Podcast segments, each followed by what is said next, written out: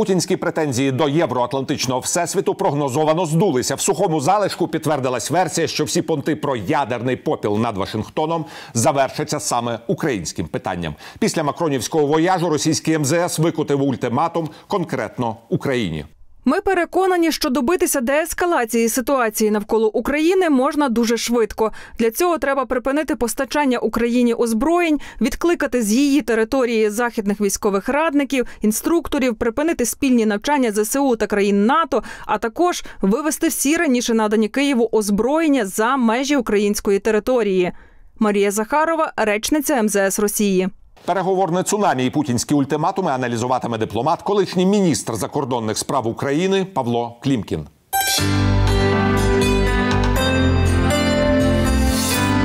Вітаю вас, пане міністре, в студії телеканалу Еспресо. Отже, як то кажуть, все таємне стає явним, і Кремль ротом Марії Захарової озвучив свої вологі мрії. Так, тобто, всі ті історії про величезні червоні лінії, які вони там прокреслюють до НАТО з відмоткою до 97-го року, вперлися, як зрештою ми з вами і прогнозували свого часу в українське питання. І от тепер Кремль викотив ультиматум Україні. Ну я б е, точно не боявся те, що каже Захарова. Якщо ми Путіна не боїмося, то Захарова точно йде. Ну, тепер модно казати, йде лісом, бо ж не знаю, куди вона там іде. Насправді Путін вимагає декілька ключових положень від е, заходу. Перше, це звичайно переділ е, сфер впливу. І нарізка сфер впливу для Росії. Китай тут е, дуже уважно за цим дивиться. Е, він теж хоче свої сфери впливу. У нього вони виглядають дещо інше, та й потуга Китаю, і економічна вона дещо інша. А друге питання: тут маєте рацію на 101%. Е, це, звичайно, ми. І це не про гарантії. Путін ні в які гарантії не вірить. Він сам всі гарантії порушив. Тобто, які були в угодах, які були в ну, всі, які тільки в принципі можливо, і він вважає, що його все одно розведуть. Тому він хоче бетонних гарантій. Бетонні гарантії для нього це паспорти, які він видає в Україні, причому не тільки на окупованій території. І у нас видає. Як ви пам'ятаєте, Путін казав, що кордони Росії там, де російські громадяни, російські паспорти, і російська мова. Це звичайно Донбас, який має бути інтегрований в Україну як троянський кінь, повністю контрольований Росією. Ми за це платимо і е, за це ще руйнуємо українську державність. Але цього замало. Він хоче, звичайно, щоб ми не стали ані членом НАТО, ані членом ЄС. Він про це говорив Макрону, говорив американцям. І четверте, і це теж важливо розуміти, це порушували з американцями. Він каже, що ви з України робите антиросію. А мені потрібно, щоб це була або Росія, або проросія. Тому він хоче безпосередньо впливати і на нашу внутрішню політику, і на нашу зовнішню політику. Тому хоче просто мати нас е, в сфері свого домінуючого впливу. В ідеалі Новоросію до себе. А все інше як буфер в сфері домінуючого впливу. От саме це його ключова мета, а не те, як це каже там Захарова чи якесь інше чуда в Росії, вони під столом кажуть набагато більше ніж озвучують офіційно, навіть е, навіть з боку МЗС. На вашу думку, пане міністре, в який спосіб зараз буде розвиватися оцей от сценарій? Так вони готуються. Не факт, чи це зараз неодмінно закінчиться гляєвіцем з російського боку, але в будь-якому разі вони готуються. І тут як мудро виходити з теперішньої ситуації нам. Я вважаю, що вони найближчим часом не будуть робити масованого вторгнення. По-перше, вони цього не можуть. Вони прекрасно розуміють, що в країні, де більше третини людей готові зі зброєю в руках, навіть за офіційними опитуваннями боротися проти них, будь-які е, ланцюжки, там паливні чи щось таке працювати не будуть. Українці їх просто знищують. Розпочнеться полювання тут е, за всіма полювання не в такому цинічному сенсі, а в тому сенсі, що під ногами буде горіти земля. Ну і третє, вони прекрасно розуміють, що ми спробуємо перенести бойові дії також на їх територію, і вони прекрасно розуміють, що це призведе до дуже значних втрат е, в іміджі Путіна і російського режиму. Тому вони будуть е, робити провокації по окремих напрямках. Я, наприклад, не виключаю, що вони зроблять якийсь фейк, а потім е, зроблять висадку десант блакитних шоломів. Вони це відпрацювали в Казахстані. Звичайно, я не порівнюю ситуацію тут і там, це різна реальність. Але до блакитних шоломів вони готові. Лукашенко тепер е, буде робити те, що скаже Путін. Я не виключаю, що білоруси там теж будуть, якісь таджики, яких Путін нагне. Тому скаже: оце от нас миротворчі сили ОДКБ. Друге, це може бути атака на південь, атака на воду. Третє, це може бути свідома атака, щоб е, нас принизити, спроба війти в якесь місто, спочатку зробивши провокацію, поставити російський прапор. Це теж реальність, оскільки вони колись це вже робили. Ну окей, робили в плані підготовки планів. Е, наприклад, стосовно Тбілісі. І я думаю, що вони від цієї логіки не відійдуть. Вони можуть застосовувати одночасно всі ці варіанти. І ми дуже часто дискутуючи про масоване вторгнення, не розуміємо, що, по-перше, це їм ніколи не вдасться. Ніякий бліцкриг проти України неможливо. А по-друге, це їм не потрібно. Вони не продадуть це не заходу, не врешті-решт у себе в Росії. Вони це теж не продадуть. Вони будуть намагатися діяти абсолютно непередбачувано на фоні накачки оцієї дискусії. Путін нападе, не нападе, коли нападе. Та Путін вже давно напав. Ми не про це маємо вести дискусію. Ми маємо вести дискусію, а що ми зробимо, наскільки ми є сильними, коли ми зробимо, де місце кожного. Хтось може надавати медичну допомогу, хтось може іти і власне воювати з нашими збройними силами. Хтось може доєднатися до лав е, окремих е, загонів, е, які будуть фактично партизанськими. Уявляєте, як ми можемо воювати в містах? Хай вони ще подивляться. Ну тут основне питання, що можливо вони і не збираються заходити в міста. Так як кажуть американці, спочатку велика кібератака, удари по пунктах зв'язку і так далі, для того, щоб порушити так звані логістичні і соціальні ланцюжки. Ну а після того вони заходять на черговий раунд псевдо в лапках дипломатичних переговорів. Ну саме так. Я, наприклад, е, на сьогодні не бачу нездатності ні бажання робити великих наземних операцій. І про це кажуть так само і наші найкращі друзі, і американці, і брити. От ми моделюємо різні з варіантів, в тому числі ті, які я вам тільки що назвав. Е, що це коштує Путіну, що це коштує нам, що це яку реакцію ми вимагатимемо від наших партнерів. І вони теж кажуть: ну дивіться, якщо вони зайдуть там в Київ чи кудись, е, ну скільки їм потрібно буде військ, щоб тільки отримувати центр міста. Це майже неможливо. А ми то знаємо все. Ми знаємо, якщо майдан тут вигравали, ну а чому росіяни думають, що вони зайдуть і у них все буде добре? Ну перекриють вони декілька будівель і вулиць. А що вони далі будуть робити? І навіть для цього пам'ятаєте, як американці воювали в містах, навіть афганських де зовсім інша інфраструктура. Тому я думаю, що Путін буде діяти непередбачувано, піднімаючи ставки, буде намагатися надіти нам на голову свою версію мінська, буде намагатися. Зруйнувати нас економічно, оскільки залякування, яке відбувається зараз, воно ж е, фактично всіх інвесторів, які є в Україні і які можливі, воно відлякує. І це буде діяти не тільки завтра чи післязавтра, це буде діяти за рік, за два. Ну хто до нас зайде, коли Путін постійно притягує зброю і може притягнути війська? І саме тому я кажу, що зараз те, що нам потрібно від наших партнерів, це гарантії безпеки, політичні. Ну це тільки американці, звичайно. Ну і хай вони дають гарантії своїм інвесторам, хто до нас зайде. От це зараз критична історія, і це буде нова логіка плану маршала. Тоді заходили з грошами, а зараз хай заходять з гарантіями для своїх інвесторів. Пане міністре, як нам бути з мінською рамкою? Так, тому що про мінські домовленості говорять вже всі неліниві представники і глави держав. В даній версії прийняти те, що хоче Путін, це просто буде самогубством для України. Ну я вважаю, що потрібно вимагати в першу чергу міжнародний контроль кордону. Хай е, є плани, які робилися ще в 15-му році, в 16-му, в 17-му. Це може бути спеціальна моніторингова місія, підсилена німцями, французами. Вони ж хочуть грати роль, там в тому числі в нормандському форматі. Реальні переговори зараз відбуваються між е, Москвою і американцями.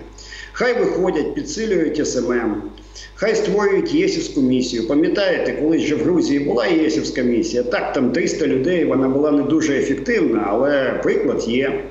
Зараз е, буде перегляд мандату СММ, і я думаю, що Москва спробує її взагалі знищити, щоб не було. А нам потрібно, щоб е, Путіна дотиснули і сказали Путін: ну хочеш, е, щоб далі якийсь процес просувався? Давай, от тобі міжнародний контроль кордону. Тоді ми знаємо, що нема там підкачки зброєю, боєприпасами, людьми і так далі. Тоді вже починається абсолютно інша розмова. Тоді беремо реальних посередників, тамих самих там німців, уж не знаю кого. Або когось там з нейтральних країн, якщо Путін буде хапатися за голову чи за серце, там фінів чи австрійців. І хай вони починають цю розмову. Насправді компромісні ідеї є їх можна втілювати, але це точно не може бути російський варіант, який зруйнований, е, зорієнтований на знищення держави. От коли я чую, що е, деякі політичні лідери. Ну не знаю, чи можна пана Мураєва політичним лідером назвати, ну політиком точно можна назвати. От він е, в етерах каже, що є за особливий статус для кожного регіону. Як на мене, це точно модель федералізації і в Кремлі просто стрибають. Модель боснізації України. Ну так, от він каже: от так, от так розвалимо Україну. Всім особий статус, а потім е, розберемо на особливі якісь території. І оце мене дуже турбує, що спочатку особливий статус для Донбасу. Я вважаю, що для Донбасу окупованого може бути тільки перехідний статус або декілька статусів. Але ніякий не постійний особливий статус. Це взагалі, в принципі, теоретично навіть неможливо оскільки це прецедент для розвалу країни. І тут маємо потрібно поставити крапку і йти далі. Тобто, міжнародний контроль кордону, міжнародна місія, ніхто не розраховує на якихось озброєних миротворців. Хай цивільну місію запустять. Якщо вони хочуть там бути частиною, хай надсилають своїх шпіонів тоді. І ми будемо довго і дуже послідовно перезавантажувати цей регіон, досягати там безпеку. Поки він буде перезавантажуватись, ніякої ролі цього регіону окупованого в політичному житті України бути не може. Ми не може ніяк він впливати ані на нашу зовнішню, ані на внутрішню, ані на будь-яку іншу економічну політику. І це потрібно сказати з самого початку, щоб не було цього квазі права вето нам заважати розвиватися як країна. На банкові розуміють ті небезпеки. А я чую ці дискусії. Я ж не знаю стосовно банкової, але чую дискусії. Давайте перепакуємо Мінськ, назвемо його там Стамбул 1 чи там Стамбул 2 або якось іншим. Поміняємо там місцями два якихось елемента, впаримо Україні і хай виконують. І от цього я дуже боюся. Та ще й на фоні бажання Йордаана запросити туди представників Донецького і Луганського, ми знаємо. Я просто не знаю, хто з них ГРУ, хто із них ФСБ, але ну хай вони там самі розбираються. Більше там ніяких представників, звичайно, немає. Та вони там вже офіційно з партійними квитками єдиної Росії. Так що у них там в якихось досьє, у них точно все написано. І хай вони самі з ними розбираються, але небезпека вона дуже серйозна. Я дуже тривожуся, що значна частина Європи готова говорити з Путіним мовою 38-го року. От почитайте газети 38-го року. Ну ви не будете читати, у вас і так багато роботи. А я в свій час це вивчав. Там теж казали, давайте уникнемо війни в якійсь країні, яка на, від нас далека. Так, Чехословаччина важлива країна, але це ж далека країна. А от зараз у Франції кажуть, так, давайте уникнемо війни. Так, Україна, ну важлива, але ж вона далека від нас. А з е, Росією у нас багато економічних культурних, уж не знаю, якихось інших відносин. Ви слушно відзначили, що світ не стоїть на місці, і зараз найближчі, от не знаю, там пару тижнів відбулося забагато всього. Але що на вашу думку на виході для України? Пекін, Макрон і Шольц. Ми зовсім не граємо з Пекіном. Я вважаю, що Україна є унікальним майданчиком для Пекіна. В Росії завжди будуть бачити Китай як загрозу, оскільки е, вбачають, що Китай рано чи пізно зайде людьми, врешті-решт, е, своєю м'якою силою і буде намагатися підкорити частину Росії. Європейському Союзі теж з підозрою дивляться на Китай. Білорусь як майданчик китайці втратили, оскільки це майже вже Росія. Тому що залишається? Ну насправді залишаються Балкани і залишається Україна. Тому е, я не кажу, звичайно, що більше Китаю, менше Росії має бути гасло, але ви мене розумієте. Ну, все не так просто, я тут спрощую так разів 100. Але домовитись з Китаєм, так щоб у Китаї тут були свої інтереси, інтереси бізнесу, політичні інтереси, і потім Ну, ми вже намагались домовлятися, але американці попросили домовлятися не в усіх сферах, які цікавлять Пекін. Ну, але ж ми домовлялися тільки стосовно мотор Січі, але існують десятки дуже цікавих проєктів. От подивіться, які великі проєкти, які були успішні, останнім часом з китайцем були реалізовані. От всі ті кредити часів Януковича та зернова компанія і так далі, це якісь корупційні годівниці. Або там крадуть, або е, корупція. Ну, китайці на нас дивляться і кажуть, ну звичайно, і у нас є корупція, але те, що у вас відбувається, навіть нам на голову не налазить. Ми ж могли б е, зробити спільні проекти, спільні глибоководні порти, спільна частина шовкового шляху.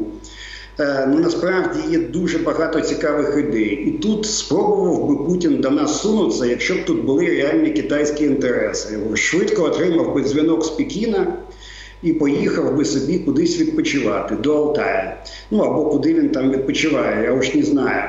Тому те, це теж частина гри, і в яку ми не граємо. В Європі є різні інтереси. Є Шольц, як ви сказали, який по-новому бачить ситуацію. Він розуміє, що просто купувати зі знижкою Росії газ вже не катить в цій ситуації. Але що робити, коли його тисне німецький бізнес? І тут теж є наша гра, коли ми можемо сказати Шольц, а тепер заходь реально зі своїм бізнесом в Україну, зі своїми політичними гарантіями. Дай німецькому бізнесу гарантії, що форс-мажора у вигляді атаки Путіна не буде. А якщо буде, ти відшкодуєш реально всі витрати з цим пов'язані. І тоді у нас знаєте, скільки навколо німецького бізнесу буде, що Польща взагалі не мріяла. Ну, звичайно, не сьогодні, не завтра, але тим не менше і в Польщі це не відбувалося за декілька місяців. Тому насправді, а хто у нас зробить зелену революцію? У нас що свій бізнес зробить зелену революцію? Не зробить. Нам потрібно думати про майбутнє, а не те, що робилося в минулі роки. Я не кажу, правильно це робилося чи неправильно. Просто життя пішло вперед. Україна залежна від зовнішнього світу в доброму сенсі чи в поганому, і нам потрібно, знаєте, є китайське прислів'я, коли у вас вітер, не потрібно будувати огорожі, потрібно будувати млини. І от нам так само це потрібно робити. Але розуміючи, що Путін буде, нікуди він не подінеться, і нам потрібні, по-перше, власні сили. Люди у нас є. Так давайте підсилимо інституції, збройні сили, власну зброю почнемо купувати. От ви подивіться на наш бюджет на закупівлю зброї. Якщо ви звідти заберете те, що відбувається з Британії, те, що на корвети, те, що Баряхтари, так там 3,5 мільярди гривень. Ну не можна від цього заплакати там 100 мільйонів євро в країні, яка воює і навколо Путін. Можна це зробити, хоча б для піару більше можна. Питання: а коли ми це зробимо? Ми скільки місяців ще будемо чекати? Чи будемо ми самі собі довіряти або Байден? Який надсилає літак за літаком, каже: ну може, ви самі щось таке собі там купите з української зброї. В Україні ж теж є люди з клепкою. Ну, на превеликий жаль, час нашої розмови вичерпався. Щиро вам вдячний, пане міністре, за цей блискучий аналіз в ефірі телеканалу Еспресо. Антіна, дуже дякую. Завжди добре, класно з вами розмовляти. Вітаю глядачів Еспресо. Успіхів.